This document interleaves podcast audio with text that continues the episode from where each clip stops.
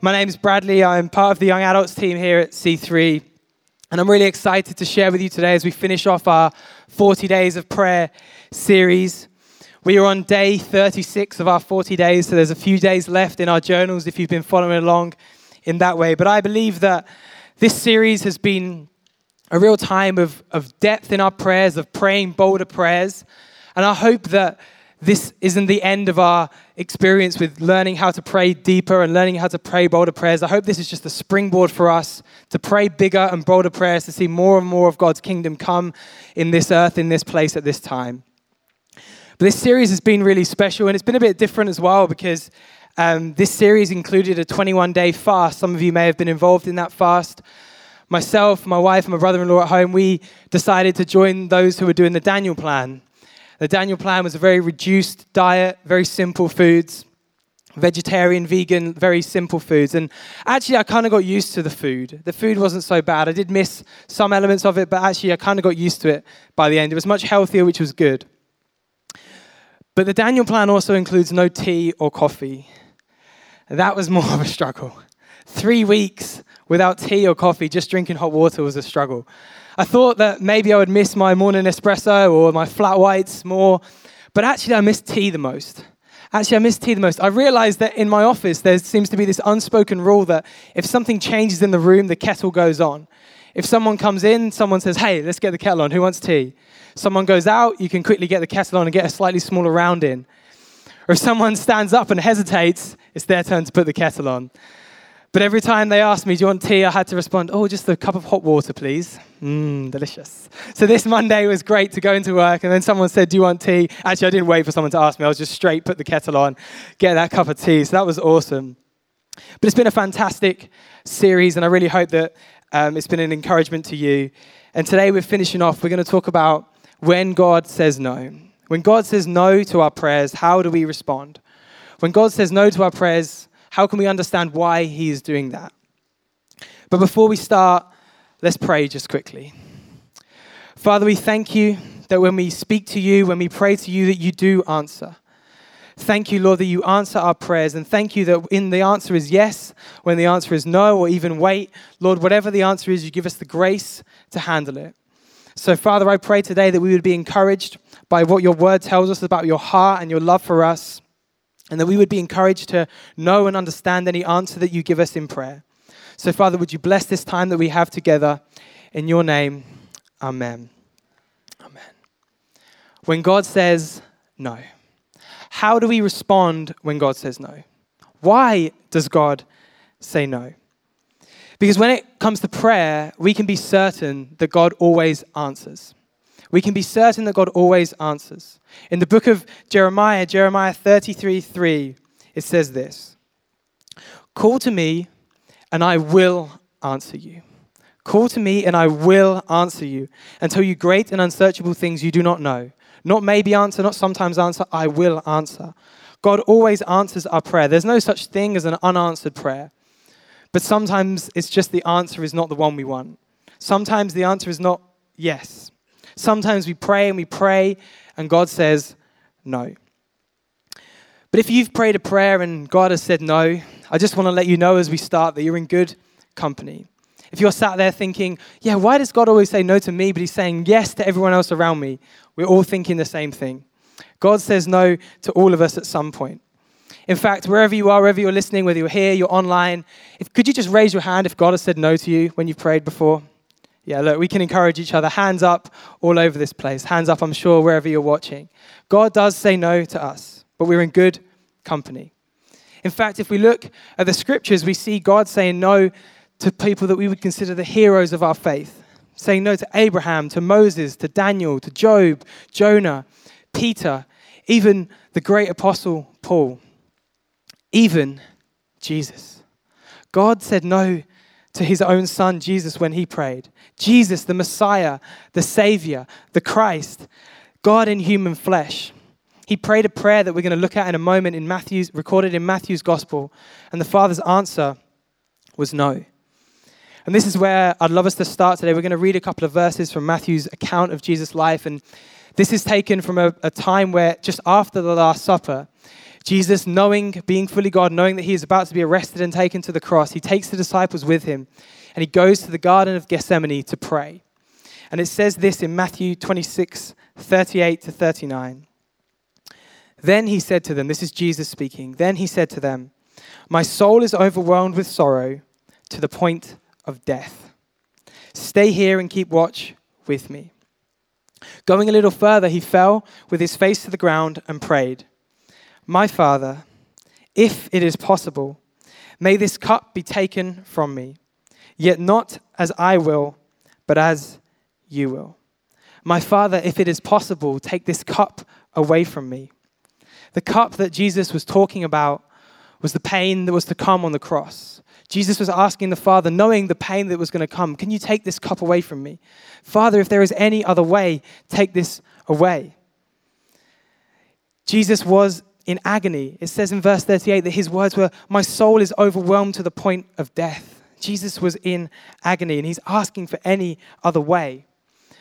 But we know if we've read the rest of the story that the Father did not take the cup away, that Jesus did go to the cross.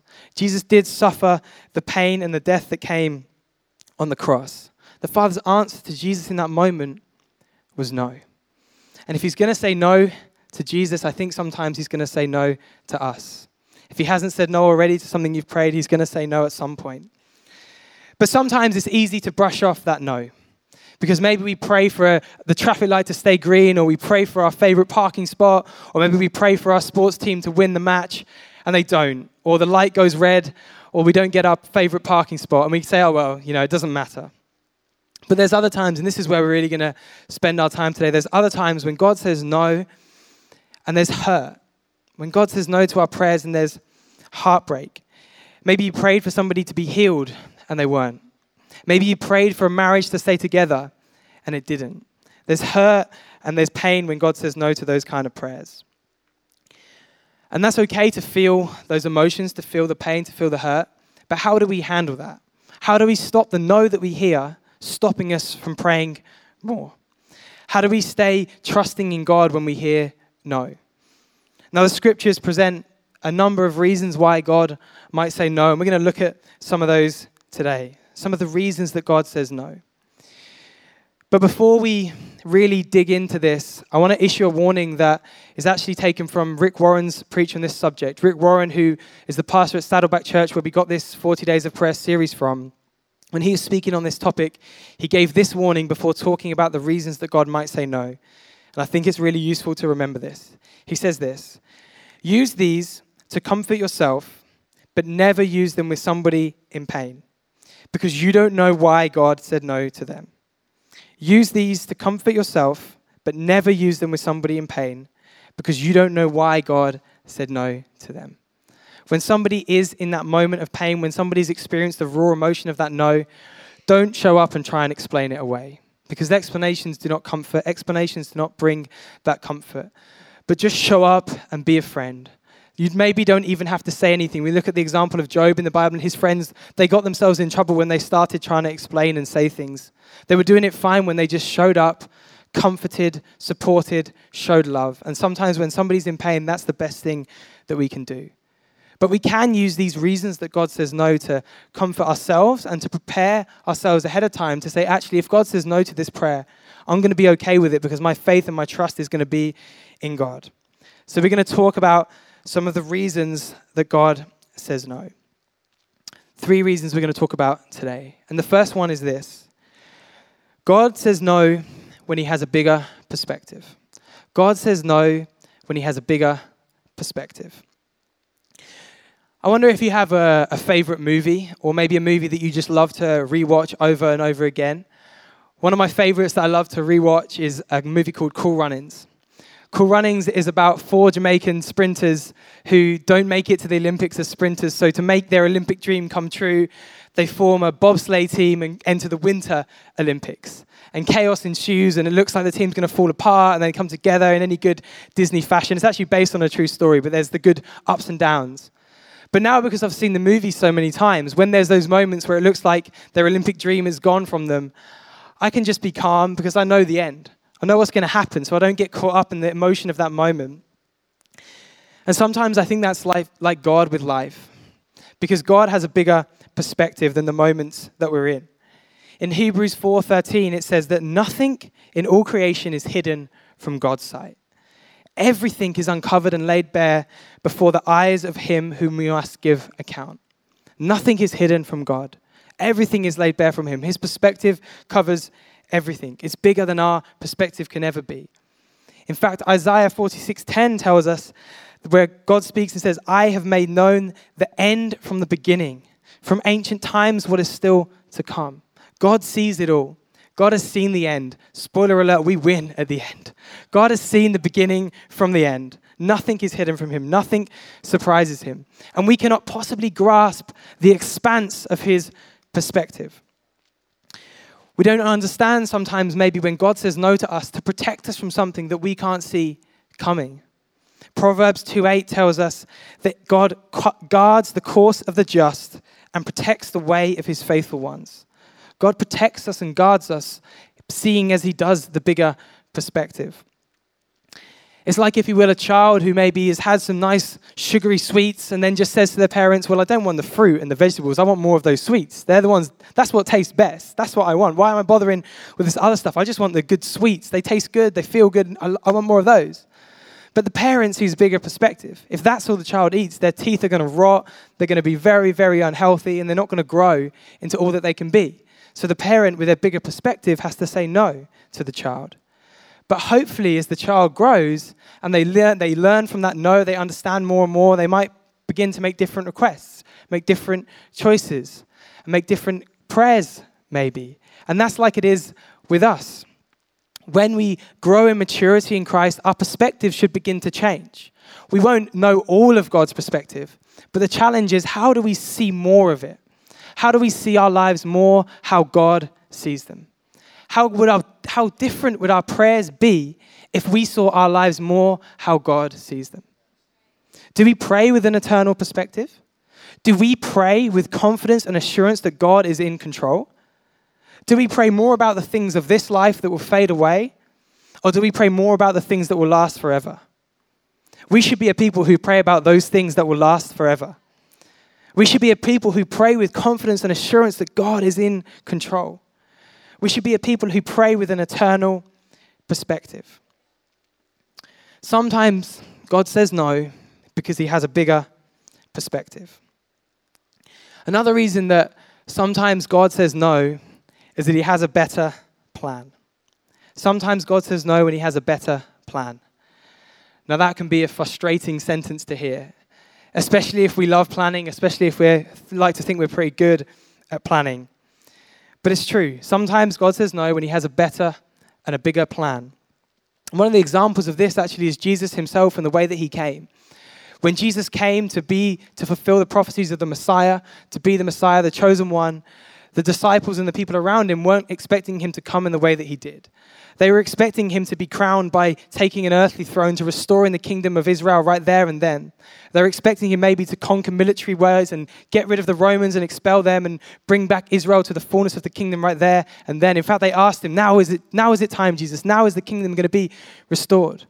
But see, Jesus and God had a bigger plan, a better plan. And Jesus wasn't crowned by winning military battles and taking an earthly throne. He was crowned by what he did on the cross, securing victory over sin and death as he did it. God's plan was bigger and better. But when we think about that plan and how it came to pass, we think about maybe the disciples in the moment of Easter Saturday after Jesus had died and was and been buried. They would have been thinking, hang on a minute, what's, what's happening here? Jesus, you're telling us that you had a plan, but now you're gone. And we have those maybe those moments in our life, those Easter Saturday moments where we've had the no, that's come loud and clear, but we don't know what the bigger plan is. We don't know what the better plan is. We just see the rejection letter, or we just see the marriage that's fallen apart, or we just see the zero bank balance, and we don't know what the rest of the plan is. How, in those moments when we only feel disappointment, how do we stay faithful and how do we stay trusting in God? Because that's when we have to remember the most that God has better plans for us. There's a great example of the, in the Bible where God's people were in exile. They were scattered across the enemy territory. They'd been taken from their home. They weren't having a great time. And God spoke through the prophet Jeremiah, Jeremiah 29 11. This, and it says this For I know the plans I have for you, declares the Lord plans to prosper you and not to harm you, plans to give you a future, a hope, and a future. Even in the middle of their exile, their captivity, God says, I have plans for you. I have plans, I have a purpose for your future and your hope. God promised through Jeremiah that he had a plan and a purpose for those, even in their time of exile, in their time of struggle. And if we'd gone on to read what God's promises center around, they center around the relationship with him. God says, I have plans to restore you to your homeland. I have plans to restore you to relationship with me.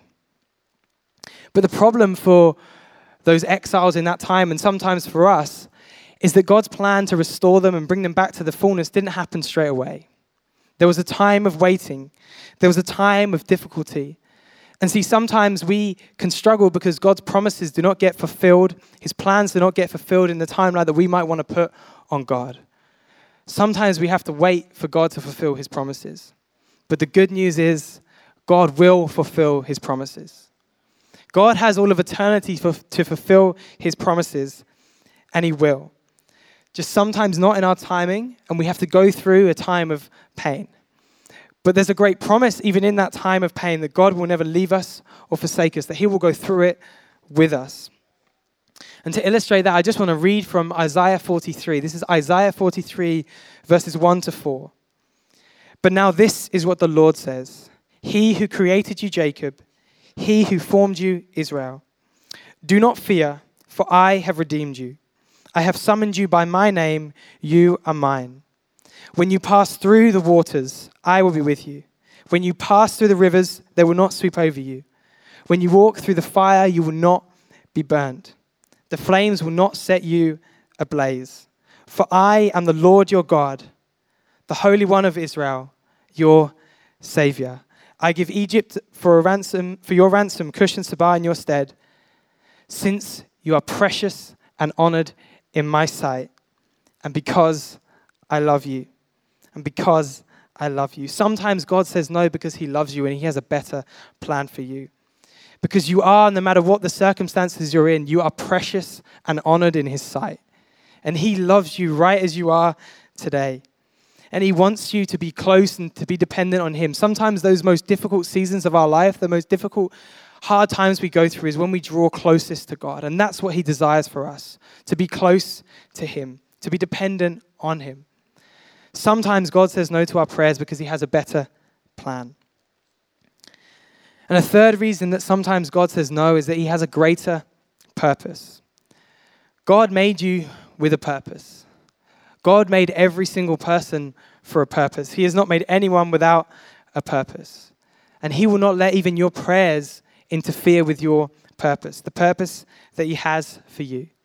If we look at the great apostle Paul, who was God's chosen person to take the message of Jesus and the good news beyond, the, beyond Israel, beyond the Jewish people, to take, the, to take the gospel far and wide, in his letter to the Romans church, he wrote, In my prayers at all times, and I prayed that now, at last, by God's will, the way may be open for me to come to you. Paul's prayer was that he would go to Rome. He really wanted to go to Rome. And I believe that Paul wanted to go to Rome to preach the good news of Jesus, to meet the church, to help build the church, to shore their foundations. Maybe Paul had ideas to rent the Colosseum and preach the gospel to right at the heart of the empire. But God said no. Paul had a great purpose for his prayer. He wanted to go and build the church, but God said no. God said go another way. And eventually, God did, Paul did make it to Rome, but he didn't make it how he'd planned. He didn't make it in a way that he could travel freely and preach the gospel. When he finally made it there, he was in prison. But what Paul did in prison was continue to preach the gospel to those that he could, and he started to write letters. Letters that are now in our Bible, letters that make up some of our New Testament. God's purpose for Paul was not that he would go to Rome and preach the gospel to that generation, although that would have been great.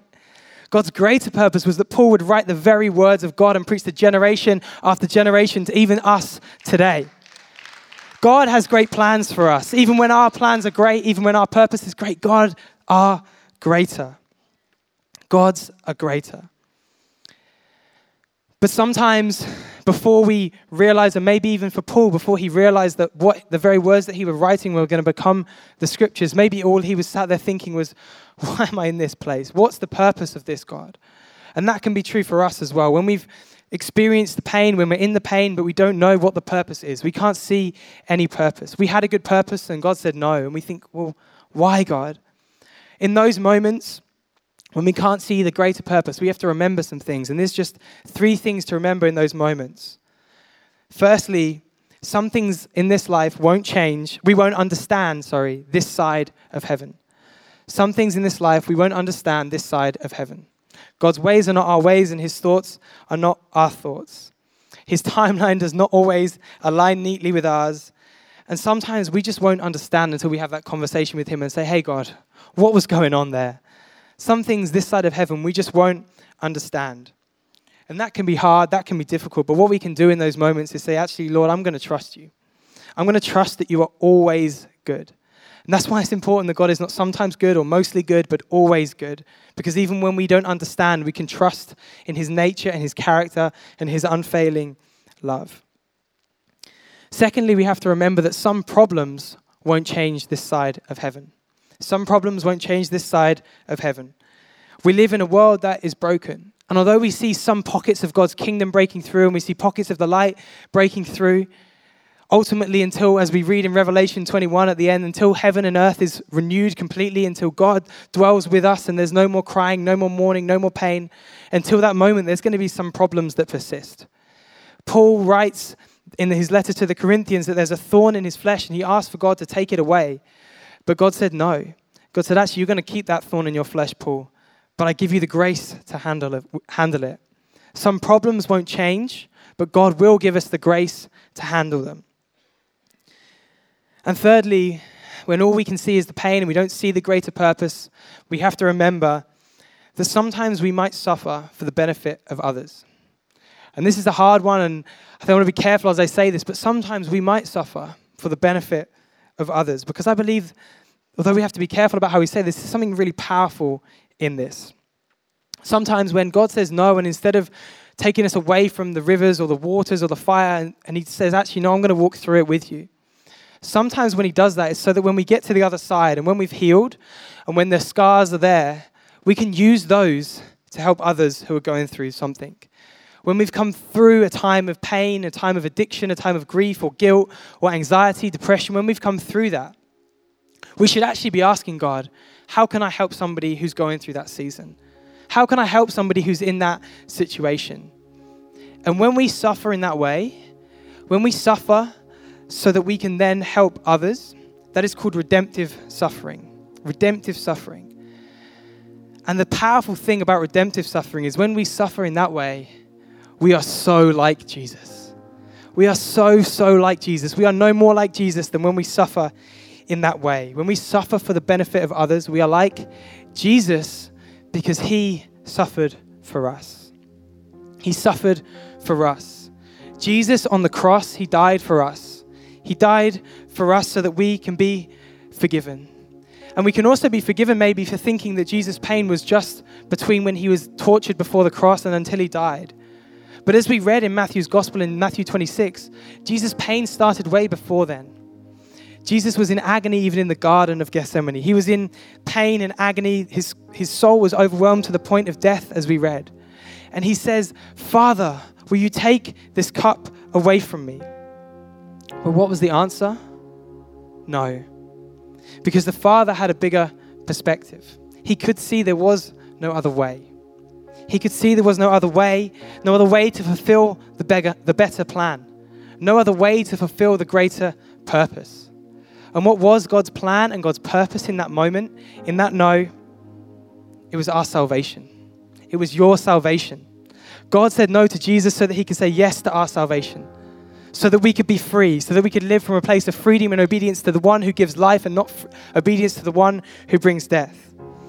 And so, although Jesus went to the cross and took the cup, although he died that sinner's death, that rebel's death, that slave's death, that awful, agonizing, painful death, and although he went to the grave, and he was buried, we know what happened next.